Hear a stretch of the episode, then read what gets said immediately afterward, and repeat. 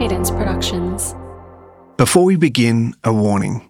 This podcast contains descriptions of sexual violence. Listener discretion is advised. The morning of July 12th, 2013, Pampanga.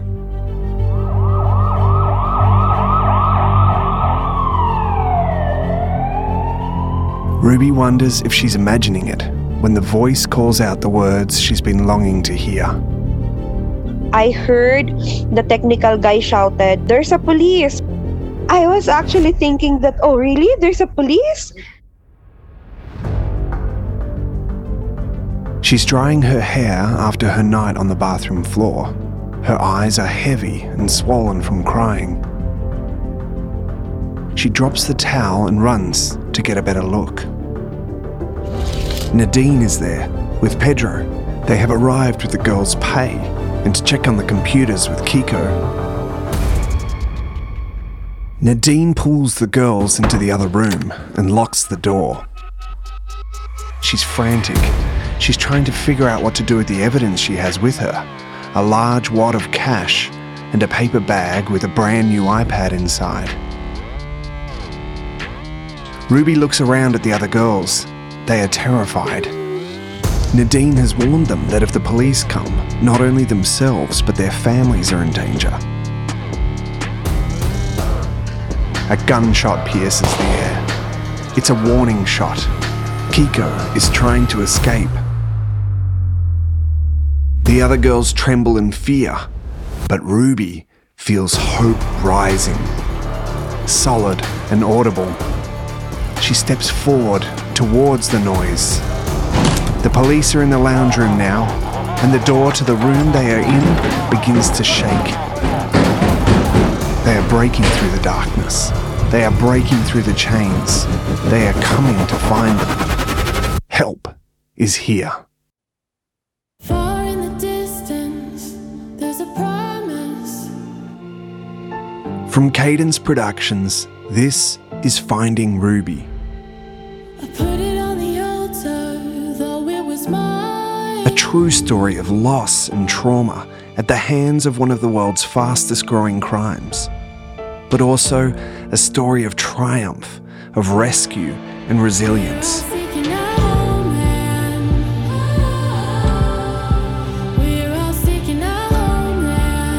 This is the story of 16 year old Ruby, thrown into the fight of her life, and of those who have chosen to come alongside her and make it the fight of their lives too.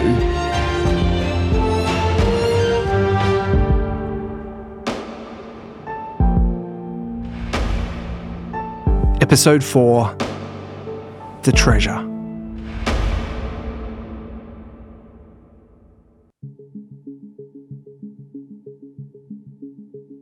There's something about that moment when the door is kicked in that I find immensely satisfying. Light, both metaphorically and literally, breaks into the darkness. In one instant, all the tables are turned, and justice begins to take its course. But in researching this podcast, I have learnt that before these final doors of rescue come down for girls like Ruby, other doors need to be opened first. Here's Caleb Carroll. you see the pictures of children being rescued and, and nobody thinks about the months and months and months of work that our IJM attorneys and that our government you know our government partner attorneys have gone into like advocating for for something as simple as a search warrant to be quicker right? Like but those things contribute to children being rescued more quickly and, and lessening the abuse right? They, they just aren't as glamorous It's an understatement to say that there's a lot that happens in the lead up to a rescue. In this episode, we're going to take you behind the scenes to see firsthand some of the battle tactics that are needed for a rescue mission like this one, the level of preparation and precision needed. As we explore this remarkable backstory, you'll meet not just one individual, but a diverse group of people working together for a common goal.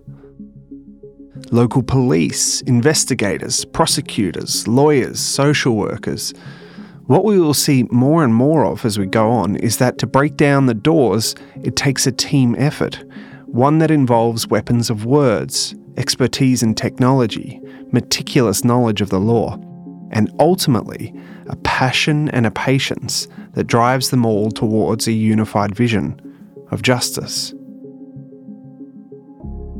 Nothing about this story is easy. It's hard won but getting Ruby and the other girls out is worth any obstacle. So, let's rewind back now one month before the morning of July 12th, 2013.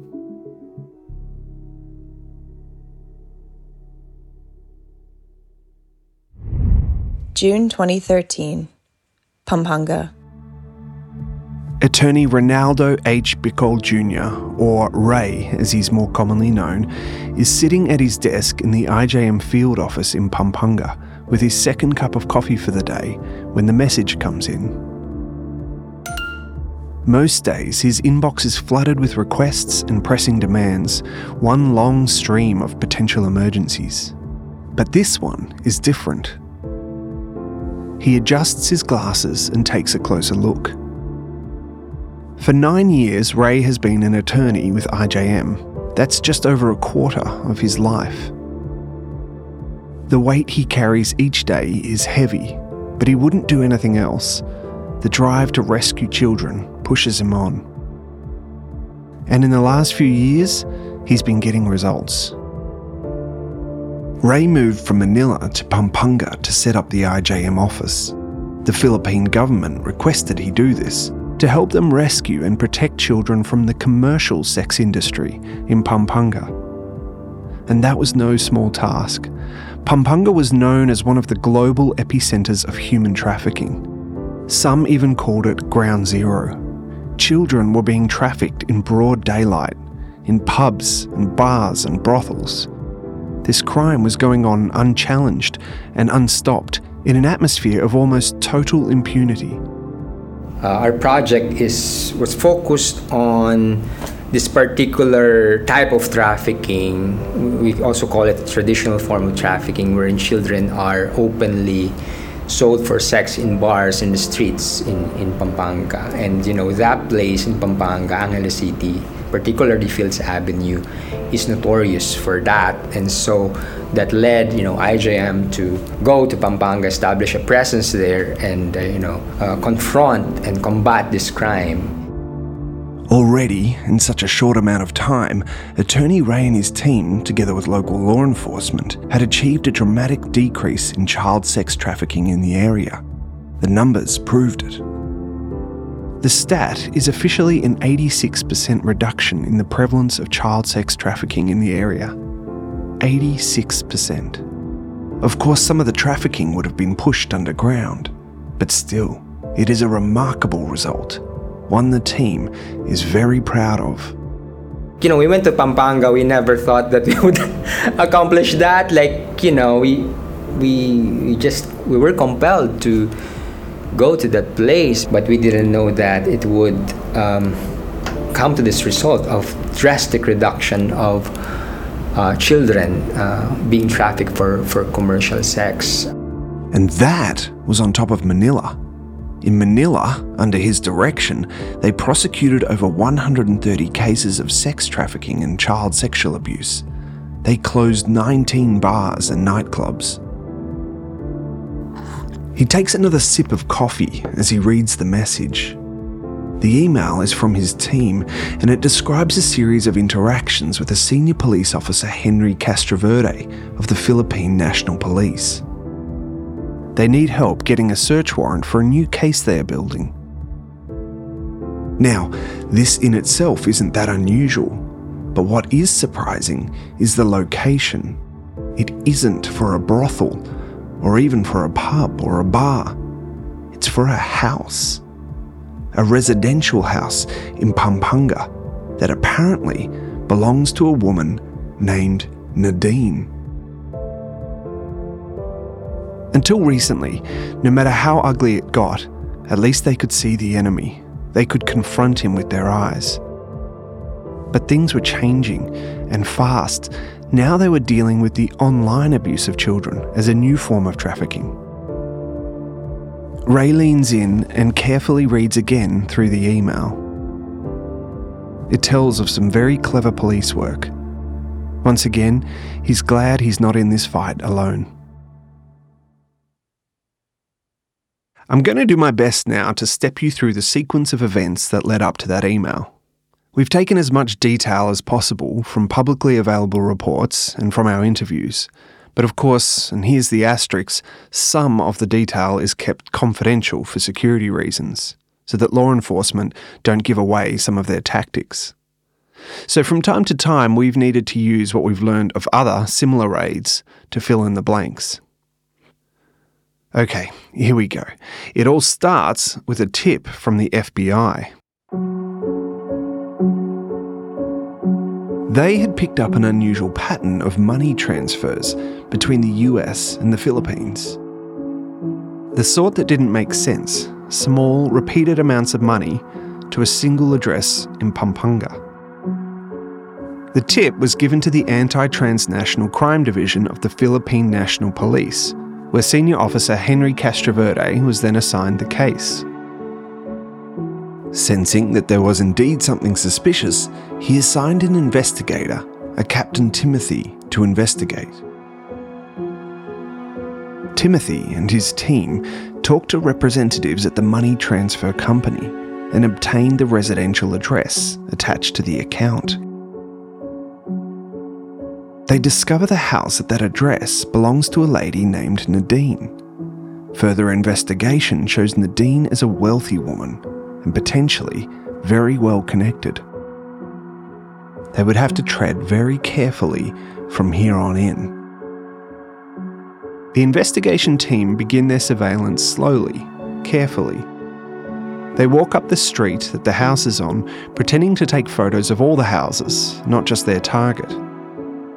But the one they really focus on, of course, is Nadine's. They can't see much from the street though. A large solid fence stands between the road and the house, and all the curtains are drawn. It's very difficult to see what is happening inside. And this is where things start to get really complicated. You see, in the Philippines, it is constitutionally mandated that you must get a search warrant to enter a premises to collect evidence, but the process is long and convoluted. Just to get the warrant to search the place, you first need to know the place. What the Constitution requires is the person applying for a warrant should particularly describe the place to be searched and the things to be seized. So, very detailed that you should know and tell the judge this is what the place looks like. These are the evidence that are there that we have to seize to prove our case. So you So- have to know what's inside in order to get inside. Yes. That's the, you know, irony or the challenge of that. So, you know, our law enforcement partners really have to be creative in, you know, how do you yeah, get an idea or get those evidence that you need that you will present before. That's what's what's challenging in the in uh, OSEC uh, casework um, is that you know this crime is normally cre- committed in you know residential homes in the privacy of uh, of homes. So you typically you know you don't know what what what the house looks inside, right? Uh, where are those even those evidence? Uh, So the team start trying to devise a way to get into the house to see what's going on. After only a couple of days, Captain Timothy starts to notice a pattern. While the house remains unnaturally silent for the majority of the time, each day a young man exits and re enters the house. We know this guy to be who Ruby calls the houseboy. Though he leaves empty handed, he often returns with his hands full of several loaded bags of groceries. Far too many bags for one young man on his own in a large house. One morning, as the young man is out shopping, Timothy approaches the houseboy cautiously and initiates a conversation.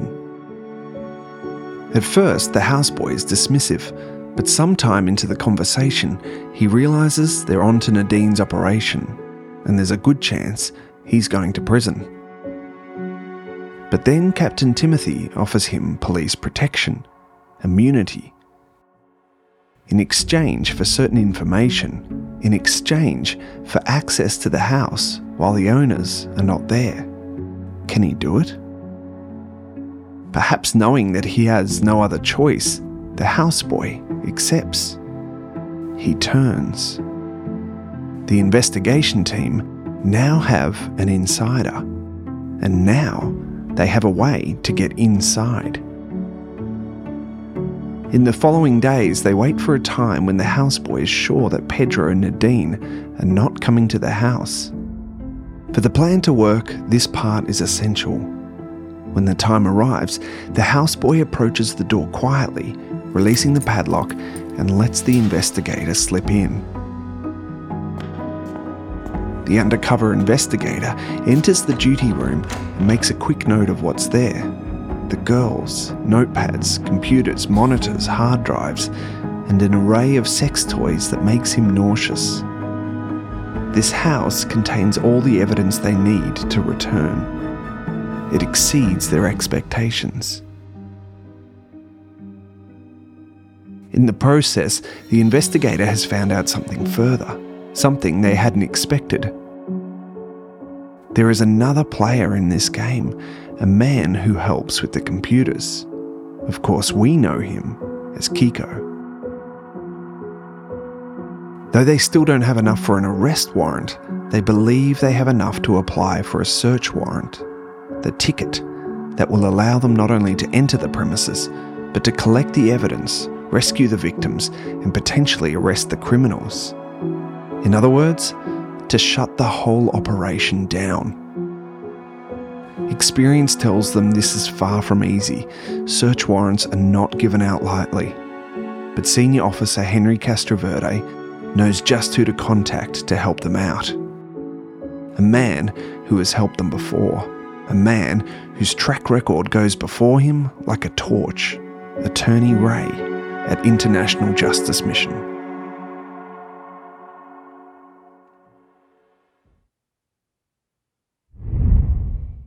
The morning of July 9th, 2013, Pampanga. Attorney Rey's team arrive at the court in the morning, not too long after the sun has risen. They've meticulously checked and rechecked their list of evidence and their testimonies.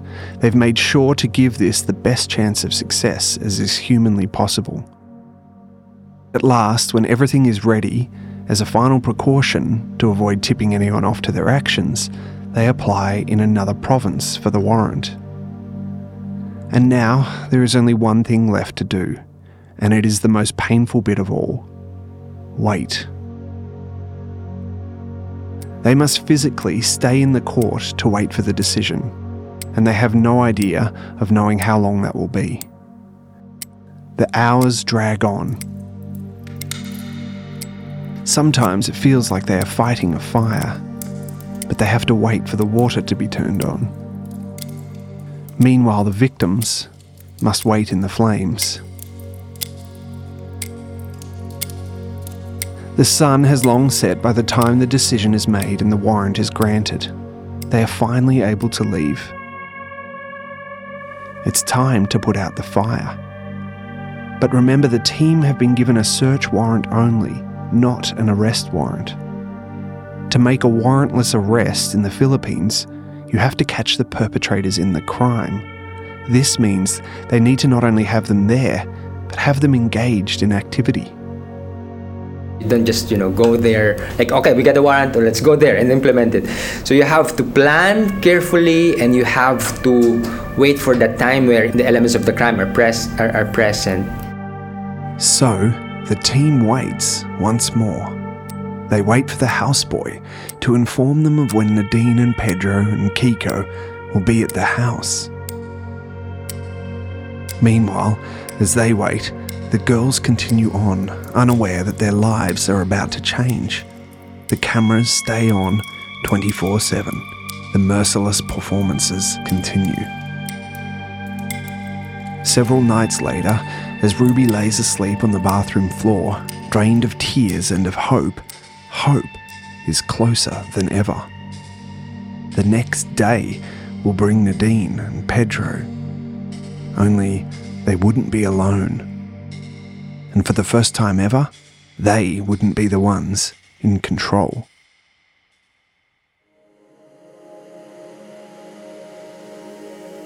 It's hard to imagine the kind of pressure Rey and all the others work under. For trauma seems to be measured not just by the severity of the abuse, but by the days and weeks and months someone is subjected to it. Time is therefore always ticking. There is a constant need to move fast. Here's John Tanagho. Yeah, it, it's really important to kind of improve the detection and reporting of online sexual exploitation, both by tech platforms and financial sector platforms, specifically for the reason of reducing the amount of time that children are abused and exploited. Um, you know, the less time that they are abused and exploited, I mean, it, it just kind of speaks for itself, right? It, it's it's less harm that they're suffering, less trauma that they're going to experience. Not to say that someone who's trafficked and exploited online for a month or two months isn't going to experience trauma. They certainly will.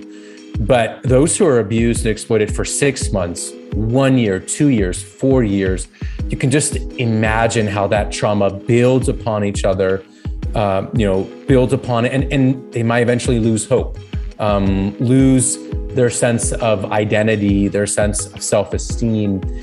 Um, and the rehabilitation process becomes that much harder. So, one of the key questions then is how do we speed up detection? Caleb Carroll sees IP addresses as key to this. And this is where it becomes tricky in the Philippines, especially because, um, for the most part, internet service providers here are pooling or revolving IP addresses so much and not keeping records of that that just having an IP address doesn't do you a whole lot of good.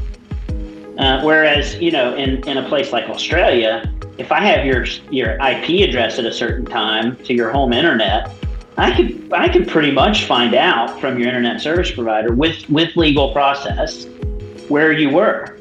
That, that's not the case in the Philippines based on existing infrastructure. One of the current battles Caleb and his team are working on is changing the legislation to compel Philippine internet providers to keep records of who has what IP address at what time. But of course, it raises, once more, one of the thorny issues right at the heart of this crime privacy. This is one of those discussions that typically gets shut down really quickly. No one wants to give up their privacy. The online world feels, in many ways, like a constant battle for privacy. Data is being sold, sophisticated scams are being run, identities are being stolen. It's really no wonder we want end to end encryption on everything we do. It helps us feel safe and protected.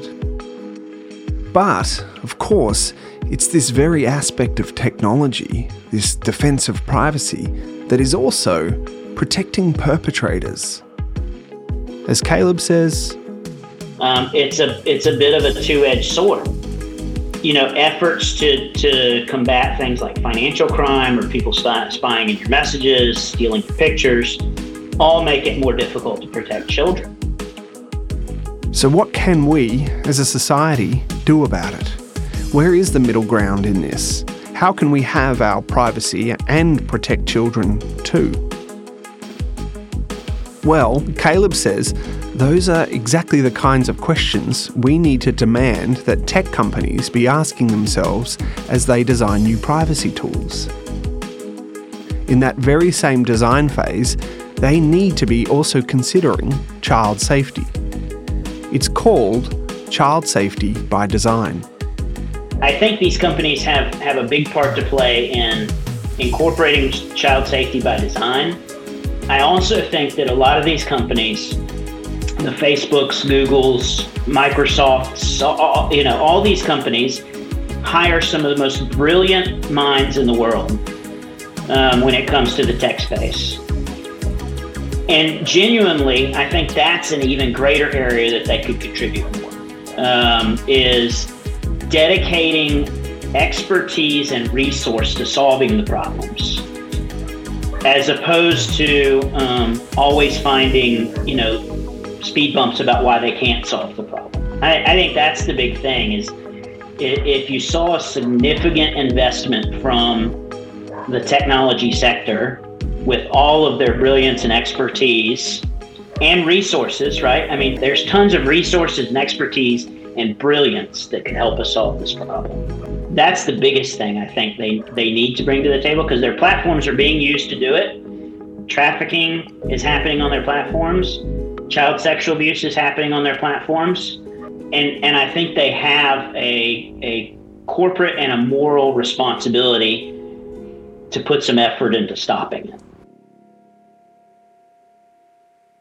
Throughout this whole podcast production, I have, perhaps unconsciously, been searching for areas of hope. How are we, and by we I mean all of us, how are we going to put an end to OSEC? Where do we put our efforts to bring this thing to an end? You're about to hear one of the brightest sparks of hope I have come across. It's coming out of the tech sector, and it involves artificial intelligence. So AI is an important solution for, for a couple reasons. A, um, one of the, the biggest concerns for privacy advocates is this idea of the government or a person looking through this stuff on, on you know, in their servers that's yours or on your device. That that really freaks people out, um, and and you often then hear um, okay, well, they're using this for child protection, but but then you hear the the slippery slope argument. Where does it stop? Where does the government stop looking? Um, that's that's often and and I'm not downplaying it. I think that those are, are there are ways to academically and articulately um, argue those points. Um, so AI helps in that you don't have a person manually going through things, right? Um, there's there's still a level of privacy that's granted to the user. One conversation that we're starting to have now is is this idea of okay, well, what if what if technology companies could embed um, on device scanning technology? Basically, when you start to video something that's that's they've trained their AI is inappropriate. In our case, it would be child sexual abuse material. It puts a gray box over it throughout the whole video. So you then couldn't use that video, right? What good is a big gray boxed out video? This idea of blocking the ability to, to create child sexual abuse material on device could potentially be a middle ground solution in that it doesn't involve somebody outside looking at your stuff. It doesn't involve reporting or the government. It just stops it at the source. Um, and so if you could combine that kind of technology on device with um, improved detection on the financial side, so therefore you're making it hard to produce the image or the video, right? And you're also making it hard to get paid. You could really cut the head off a dragon. I mean, th- those are two things that could substantially move towards um, ending trafficking online sexual exploitation in our lifetime. And I, and I think it's I think it's great to talk about because I think it is a middle ground maybe with the privacy advocates. Because um, again, I think their concerns have a lot of weight, and I think, but I but I also think um, as much as people have a right to privacy and security, a child has a right to be protected from sexual ex- exploitation and abuse and a right to be protected online.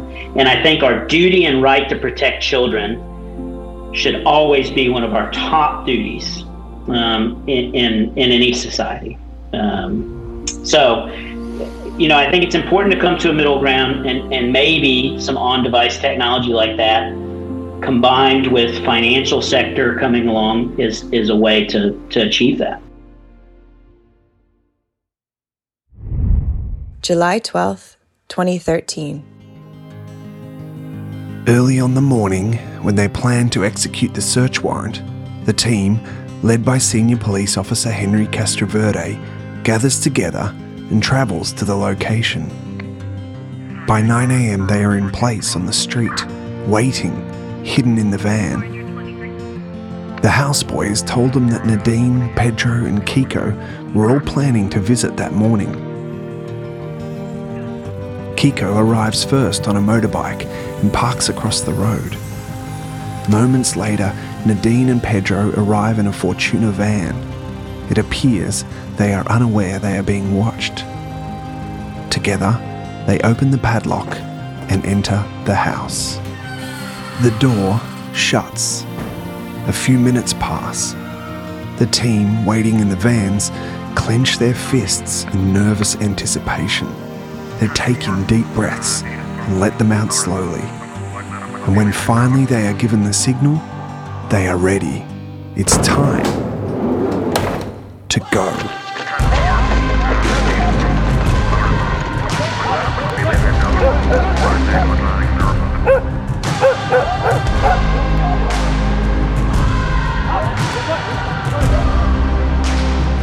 Ruby isn't the only one to hear Kiko's cry of alarm with those deafening, life changing words. Police. Raid. Nadine has heard them too, and she's in a total panic. In the seconds before the door collapses and the team surges in, she flaps around anxiously and, in her panicked state, comes up with a ludicrous story that makes Ruby, even in the seriousness of the moment, want to laugh.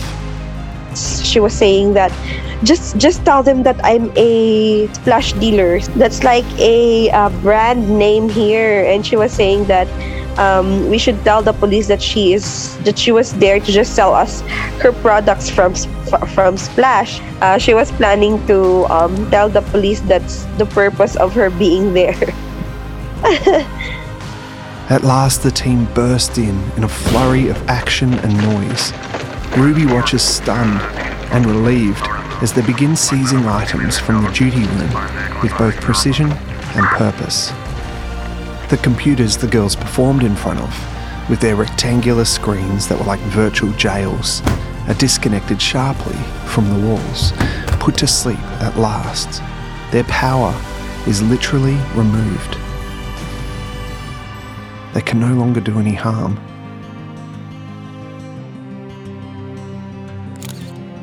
She hears the cameras click, a quick succession of sounds as not one piece of evidence is left behind.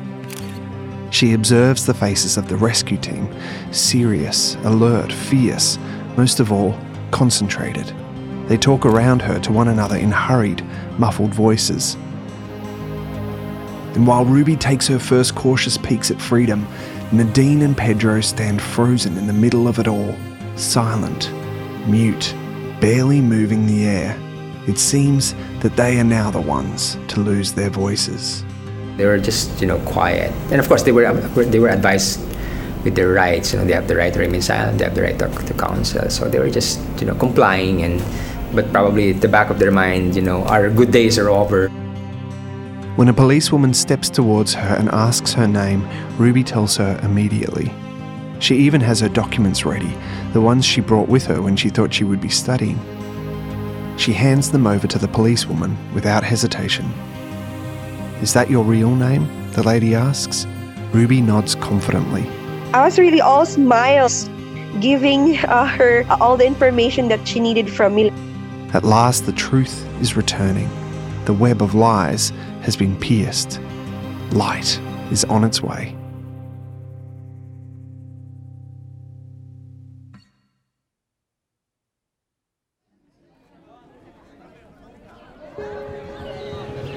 The rescue has caught the attention of more than just those inside the house. Outside, the press are waiting. More cameras, a new flurry of activity. A social worker stretches out her own arm to cover Ruby's face so she cannot be seen as they at last exit the building that has held her captive for two months. Ruby and the girls are ushered into the waiting van and taken back to the Department of Justice, or the DOJ as it's known. While Ruby has been confident and ready until now, fear starts to make its way back towards her. This is all so unknown. It wasn't so long ago she was brought to the house in a strange car, and now she is in another. But there is something that anchors her. It is an anchor that will be there not just now in the beginning, but all the way through the following years. She is aware of the presence of the social workers beside her, like protective mother bears. While others are there to catch the criminals, these figures have only one responsibility to make sure the girls get through this. The social worker's presence gives Ruby courage. She feels less like she is in a whirlwind with them beside her. They gently pull her back to earth. They are trained for this, and they do not leave her side. and um, because of them um, i could say that it was less dramatic for me you know um, because rescue operations could be quite scary of course. You, you don't know where um, where they will be bringing you after the rescue operation but it was um, made easier for me to understand because of those social workers who were present during that time. So i'm very grateful for their lives Once at the DOJ, the girls are led into the building and taken to interview rooms. Even though now they are free, there are still things to be done. The girls are victims, yes, but they are witnesses too. Their testimony is paramount, and it is essential it is done in a timely manner. Again, it's uh, guaranteed by law in the Constitution that if you arrest a person without a warrant, you have to file a charge against this person within 36 hours for heinous crimes, so like for trafficking. So, uh, law enforcement partners have to work uh, all night, uh, 24 hours to file those charges uh, and organize your evidence, get the statements of the the victims, so that you can establish probable cause when you file the case before um, the public prosecutor, who will be the investigating prosecutor, and decide whether or not the person arrested uh, should be held for trial. But while Ruby willingly, even enthusiastically, cooperates with all requests, the other five girls with her are not so forthcoming. Ruby approaches the other girls and kneels down. Even though she isn't the eldest in the group, she finds herself speaking to them like an older sister. She reassures them it is safe. She speaks in a gentle but firm voice, like the social workers speak to her. they were still actually worried at that time like uh, maybe they will be the one who will um, get imprisoned yeah but i was telling them no you know just tell the truth As the other girls find it hard to speak up, Ruby is already finding the first beginnings of a new voice, and not just as a witness. Ruby is finding her new voice as a leader.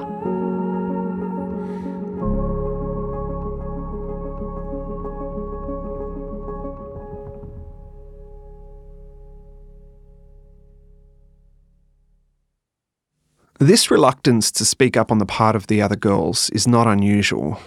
In fact, it's very typical. While the rescue missions of this type are moments of celebration and relief, there is another very real and virtually inescapable side of them too trauma. We'll be talking more about trauma in the episodes to come, but we wanted to touch on it briefly here to dispel a preconception we may have. Because even though it is for their good, it doesn't mean rescue is always easy on the victims. It may seem like an obvious thing to say, but rescues are raids, so they are noisy and chaotic, and for little children, really scary. IJM have given me some audio from an actual rescue. I'm going to play you a little bit of it now. This is the part after the door has been kicked in and the perpetrator is being arrested. You can hear the chaos of the moment.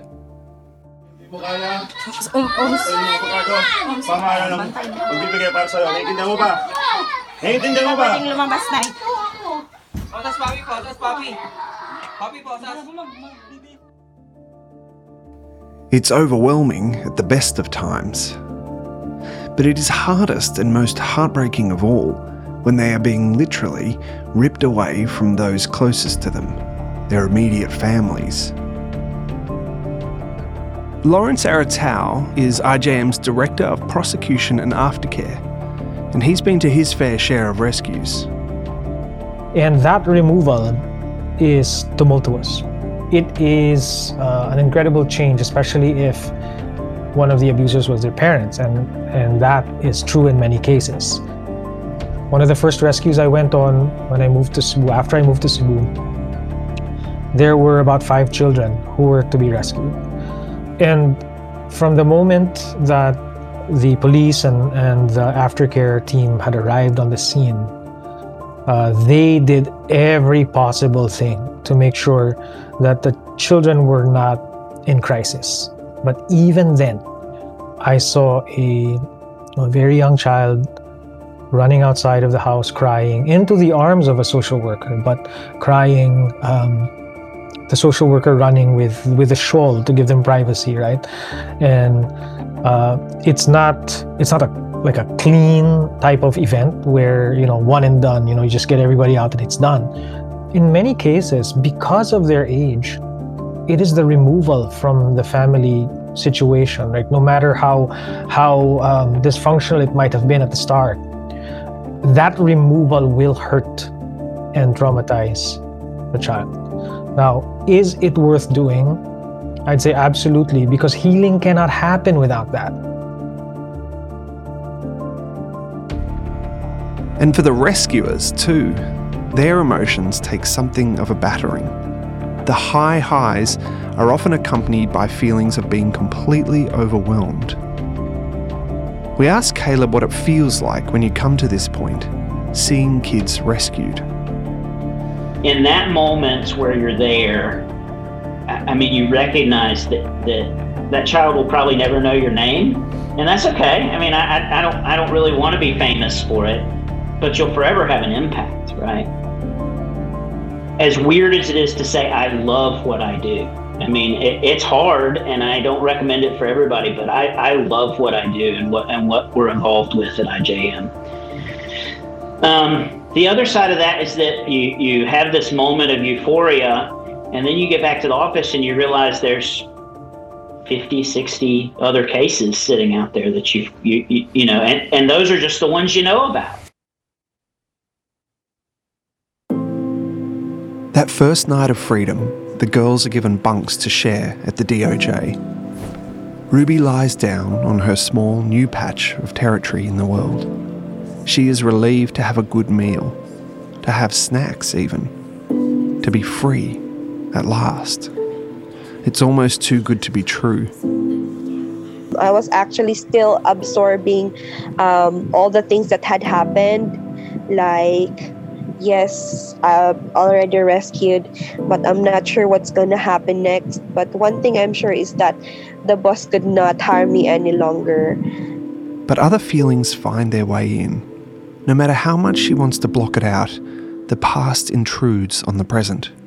Fear comes to visit, even outside the walls of that house. Later, Ruby recalls that first night as having a heavier dimension, claustrophobic even. I could remember um, the feeling, you know, when I, I was rescued. The first nights, it's like I was um, lying on uh, on a coffin and being buried on the ground. You could not, you could not really breathe for some reason that you don't know. So it's just like you're living in a very closed space you feel you feel that you're you know that you are alone and you feel it it's very cold it's very dark and you cannot move your body because it's very shallow so yeah that's how i felt But one thing is for certain she will not stay trapped forever. In time, Ruby will shine. But it won't all happen at once, and like everything else to this point, it won't be easy. Much of these early days are a blur to Ruby, but she remembers two things that keep her from being completely buried the care of her social workers, always beside her, literally helping her when she cannot stand, and the gentleness of another key character who we will introduce you to in the next episode. She was in the house when Ruby was rescued. She was the one to interview Ruby and the girls at the DOJ. Her name is Attorney Kath, and she is just 27 years old when Ruby's rescue takes place. And, believe it or not, it's only her third day on the job as a lawyer with IJM. Ruby is not the only one who struggles to sleep that first night. Despite hardly sleeping for nights preceding, Attorney Kath tosses and turns, the memories of the day so vivid she cannot dislodge them. The dinginess of that house, the callousness in the eyes of the perpetrators, the girls terrified of their own freedom. But above all this, one image stands out. It's the face of a thin, long haired girl with fear in her eyes. Fear, yes, but something else too. A determination and courage like Kath has never seen before. The face of Ruby. It is a face she will get to know well in the following months and years. A face she will go into fight for. To fight alongside with everything in her. What she doesn't yet know is just how big that fight will be.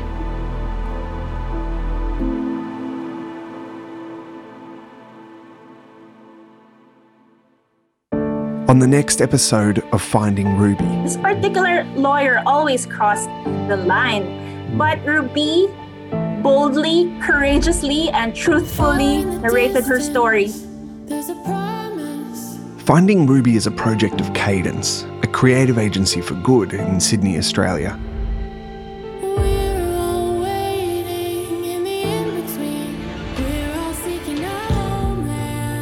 This podcast is written and edited by Nikki Florence Thompson and me, Rich Thompson.